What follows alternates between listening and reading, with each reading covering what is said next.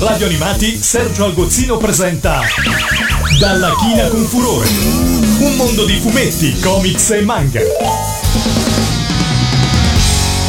Bentornati a Dalla China con Furore, la trasmissione di radio animati dove si parla di fumetti in tutte le sue declinazioni. Io sono Sergio Algozzino e sono un autore di fumetti, mi insegno anche alle scuole del fumetto e potete trovarmi su YouTube sul canale che ho chiamato Memorie a 8 bit, a spasso fra cartoni animati e sigle. Nella scorsa puntata abbiamo parlato delle origini del fumetto in tutto il mondo, iniziando anche a parlare di fumetto giapponese, il manga e dei loro primi protagonisti, inizialmente molto influenzati dalle strisce umoristiche statunitensi, ma il manga, per come lo conosciamo noi, dovrà attendere il 1946 quando un giovanissimo mangaka, all'epoca diciassettenne, pensate, pubblica Machan no Nikicho, ovvero il diario di Machan, che fu un buon successo, ma sarà la storia che pubblicherà l'anno seguente a rivoluzionare rivoluzionare il genere. Il titolo era Shinta Karajima, la nuova isola del tesoro, ispirandosi proprio all'isola del tesoro di Robert Louis Stevenson e racconta una bellissima avventura raccolta in un unico volume autoconclusivo, proprio come se fosse un romanzo. La struttura grafica e narrativa di quel volume era una novità praticamente per tutto, dal ritmo spezzettato e frenetico al tempo espanso in tantissime vignette piene di linee cinetiche. La prima pagina già era tutta un programma. Il protagonista della storia guida un'automobile a tutta velocità. Qualsiasi fumetto fino a quel momento avrebbe dedicato a questa azione una sola vignetta. L'autore decide invece di dedicargli tutta la pagina e più vignette, stringendo l'inquadratura o di lato, più vicino sugli occhi, più lontano dall'alto.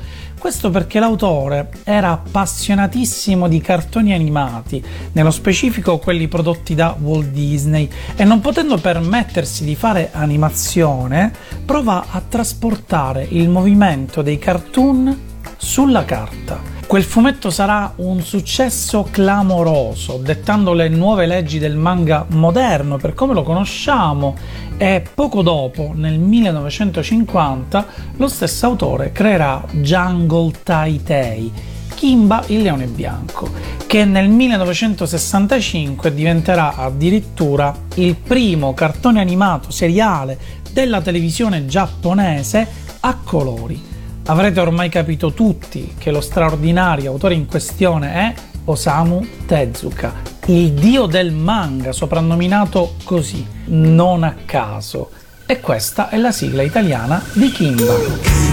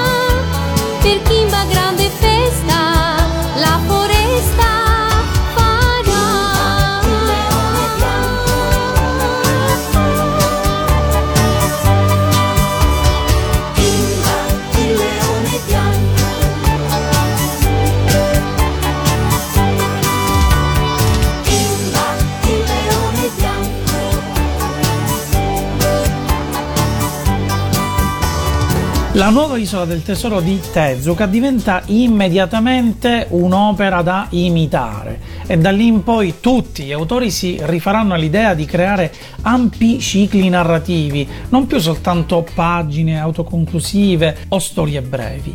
In Kimba Tezuka riverserà tantissime riflessioni sul razzismo, l'ecologia, i danni dell'uomo all'ecosistema, pur essendo sempre un fumetto per ragazzi. E questo approccio trasformerà un unico genere, come in questo caso l'avventura, in un contenitore con tantissime sfumature, diventando la chiave del successo da quel momento in poi. Ma chi è Osamu Tezuka? Nato a Toyonaka, nella prefettura di Osaka, il 3 novembre del 1928, si trasferì a 5 anni con la sua famiglia nella piccola città di Takarazuka. Grande amante del disegno sin dalla più tenera età, inizierà prestissimo a produrre storie e fumetti e tantissime illustrazioni, spesso legate a un'altra sua grande passione, gli insetti. Pensate che Tezuka creerà in epoca scolastica una vera e propria rivista piena di disegni dettagliatissimi proprio di insetti. Il suo percorso scolastico lo porterà a iscriversi però a medicina, senza mai abbandonare il disegno e i fumetti, che continuerà a disegnare pur considerando la durezza di quella facoltà. Nel frattempo, la seconda guerra mondiale devastava il Giappone, tantissimi bombardamenti su tutti nel 1945 le terribili bombe atomiche. Inutile dire che quelle immagini e quel terrore torneranno costantemente nelle produzioni di Tezuka e di tutti quegli autori che vissero quelle situazioni, in cui esce fuori quindi un odio grandissimo per la guerra, per i potenti che continuano a litigare fra di loro a scapito delle popolazioni. Già in Tetsuan Atom, da noi Astro Boy, escono fuori moltissime di queste riflessioni. Atom diventerà famosissimo e sarà il primo cartone animato prodotto da Tezuka con la sua Mushi Production. Non a caso Mushi in giapponese significa proprio insetto. Il cartone era ancora in bianco e nero e questa è la sua sigla originale.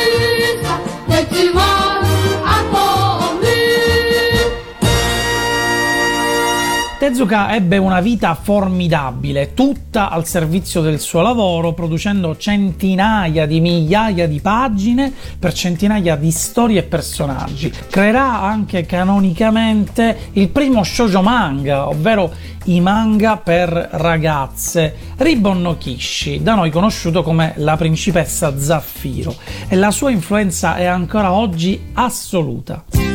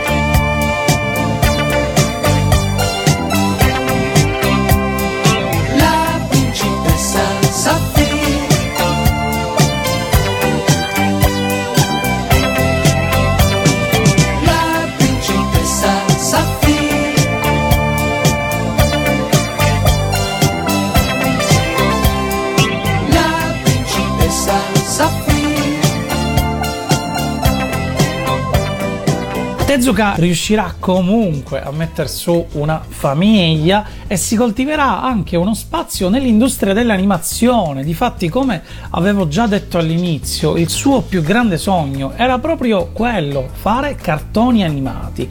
Innamoratissimo delle produzioni di Walt Disney che lo influenzarono moltissimo anche nel suo modo di disegnare, il Giappone del dopoguerra non aveva alcun interesse a investire soldi per qualcosa di futile. Così, raccogliendo lui stesso soldi dai suoi successi come Astro Boy, riuscirà a fondare la Mushi Production. Nel tempo la Mushi avrà anche qualche problema e nascerà la Tezuka Productions.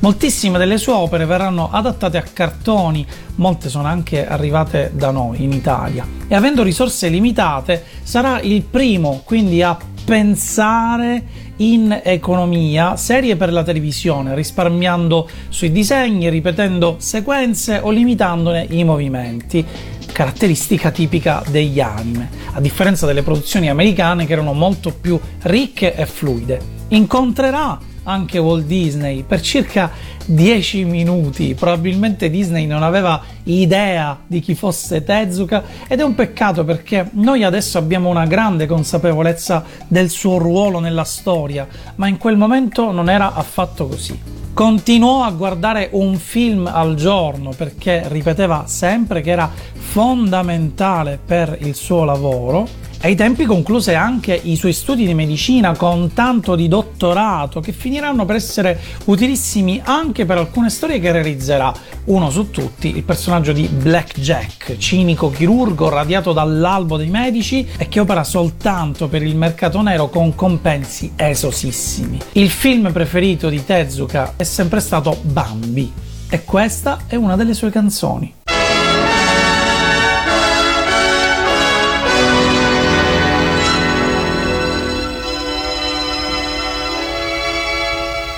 Sai tu l'amore che cos'è?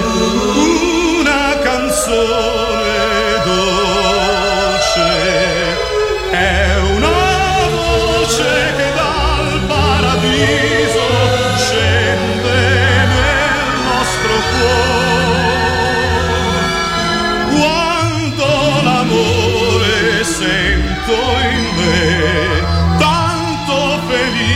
felice canto, quel motivo che scende nel cuore che mi parla di te.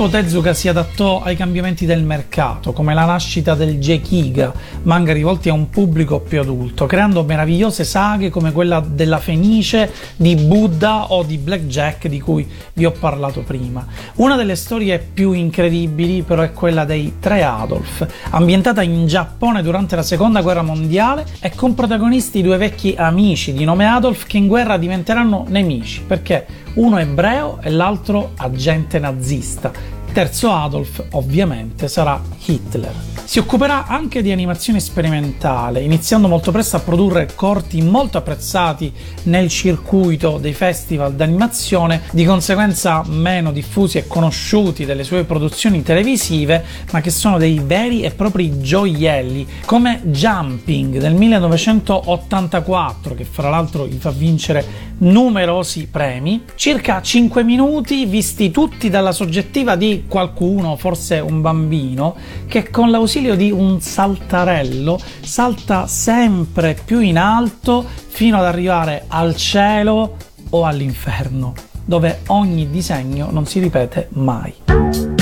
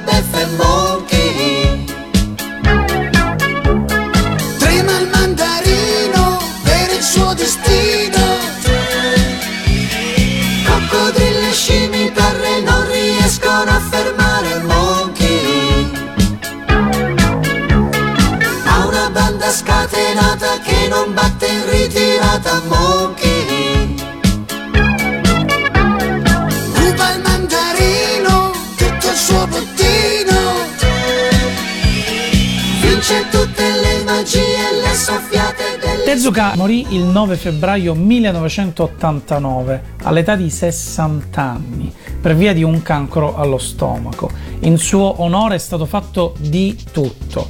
Autori che lo omaggiano costantemente ancora oggi nelle loro opere, francobolli, ma soprattutto se vi trovate in Giappone potete andare a visitare l'Osamu Tezuka Manga Museum a Takarazuka. Pensate che la produzione completa di Tezuka esclusa l'animazione, è stimata in oltre 700 storie per un totale di circa 170.000 tavole. È proprio lui anche a diffondere il sistema dei collaboratori in studio, a creare anche delle vere e proprie tavolozze di riferimento perché altrimenti non avrebbero potuto capire come avrebbe disegnato lui determinate cose. E se ci pensate, questo è un meccanismo proprio tipico dell'animazione, non dei fumetti.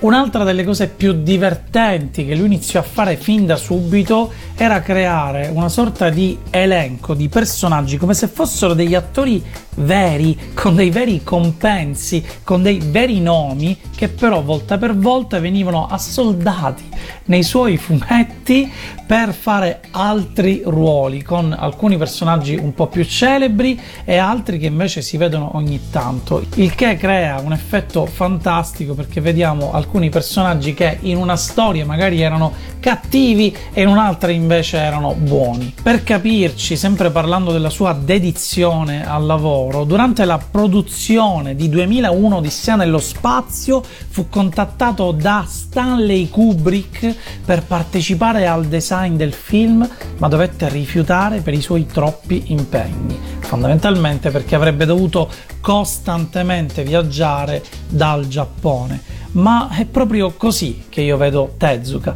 un essere umano che ha portato il mondo del fumetto a un nuovo livello evolutivo, forse neanche ancora raggiunto da tutti. Ed è qui che si conclude la quarta puntata di Dalla China con Furore. Spero che vi sia piaciuta, fatemelo sapere sulla pagina di Radio Animati o anche commentando sul mio canale YouTube Memorie a 8 bit. Voglio lasciarvi con la bellissima sigla di un altro dei suoi numerosi cartoni giunti in Italia, i magici bonbon di Lilli. E mi raccomando che l'ultimo chiuda la porta. Lilli Lilli Lilli Lilli Lilli Lilli Lilli Lilli Se hai paura di qualcosa Non scappare, non è il caso. Un bombone tu diventi un elefante. È una forza misteriosa dentro al corpo è esplosa. E dal mondo non c'è niente di più grande. Dentro ai bonbon una magia e lì ha molta fantasia. E non teme più nessuno. Un bonbon preso a digiuno ti trasforma lì così immediatamente. Eh,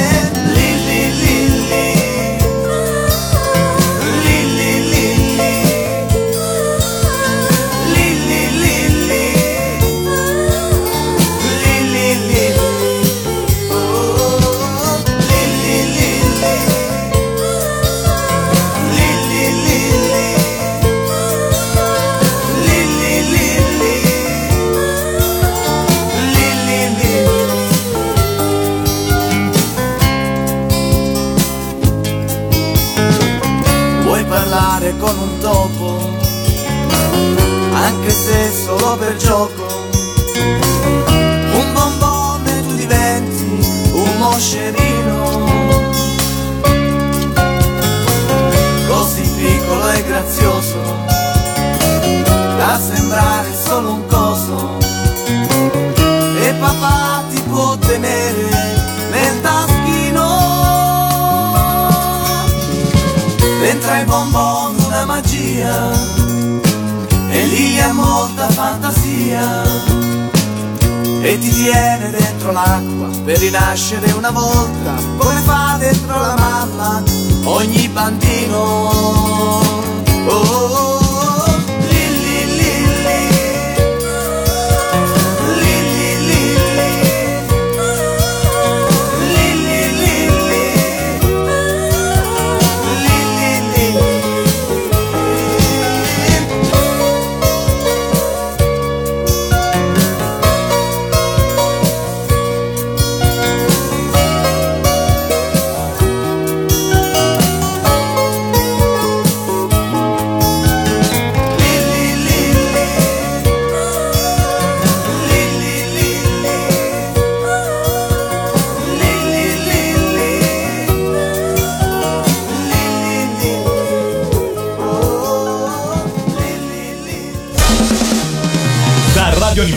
Sergio Algozzino ha presentato Dalla china con furore. Un mondo di fumetti, comics e manga.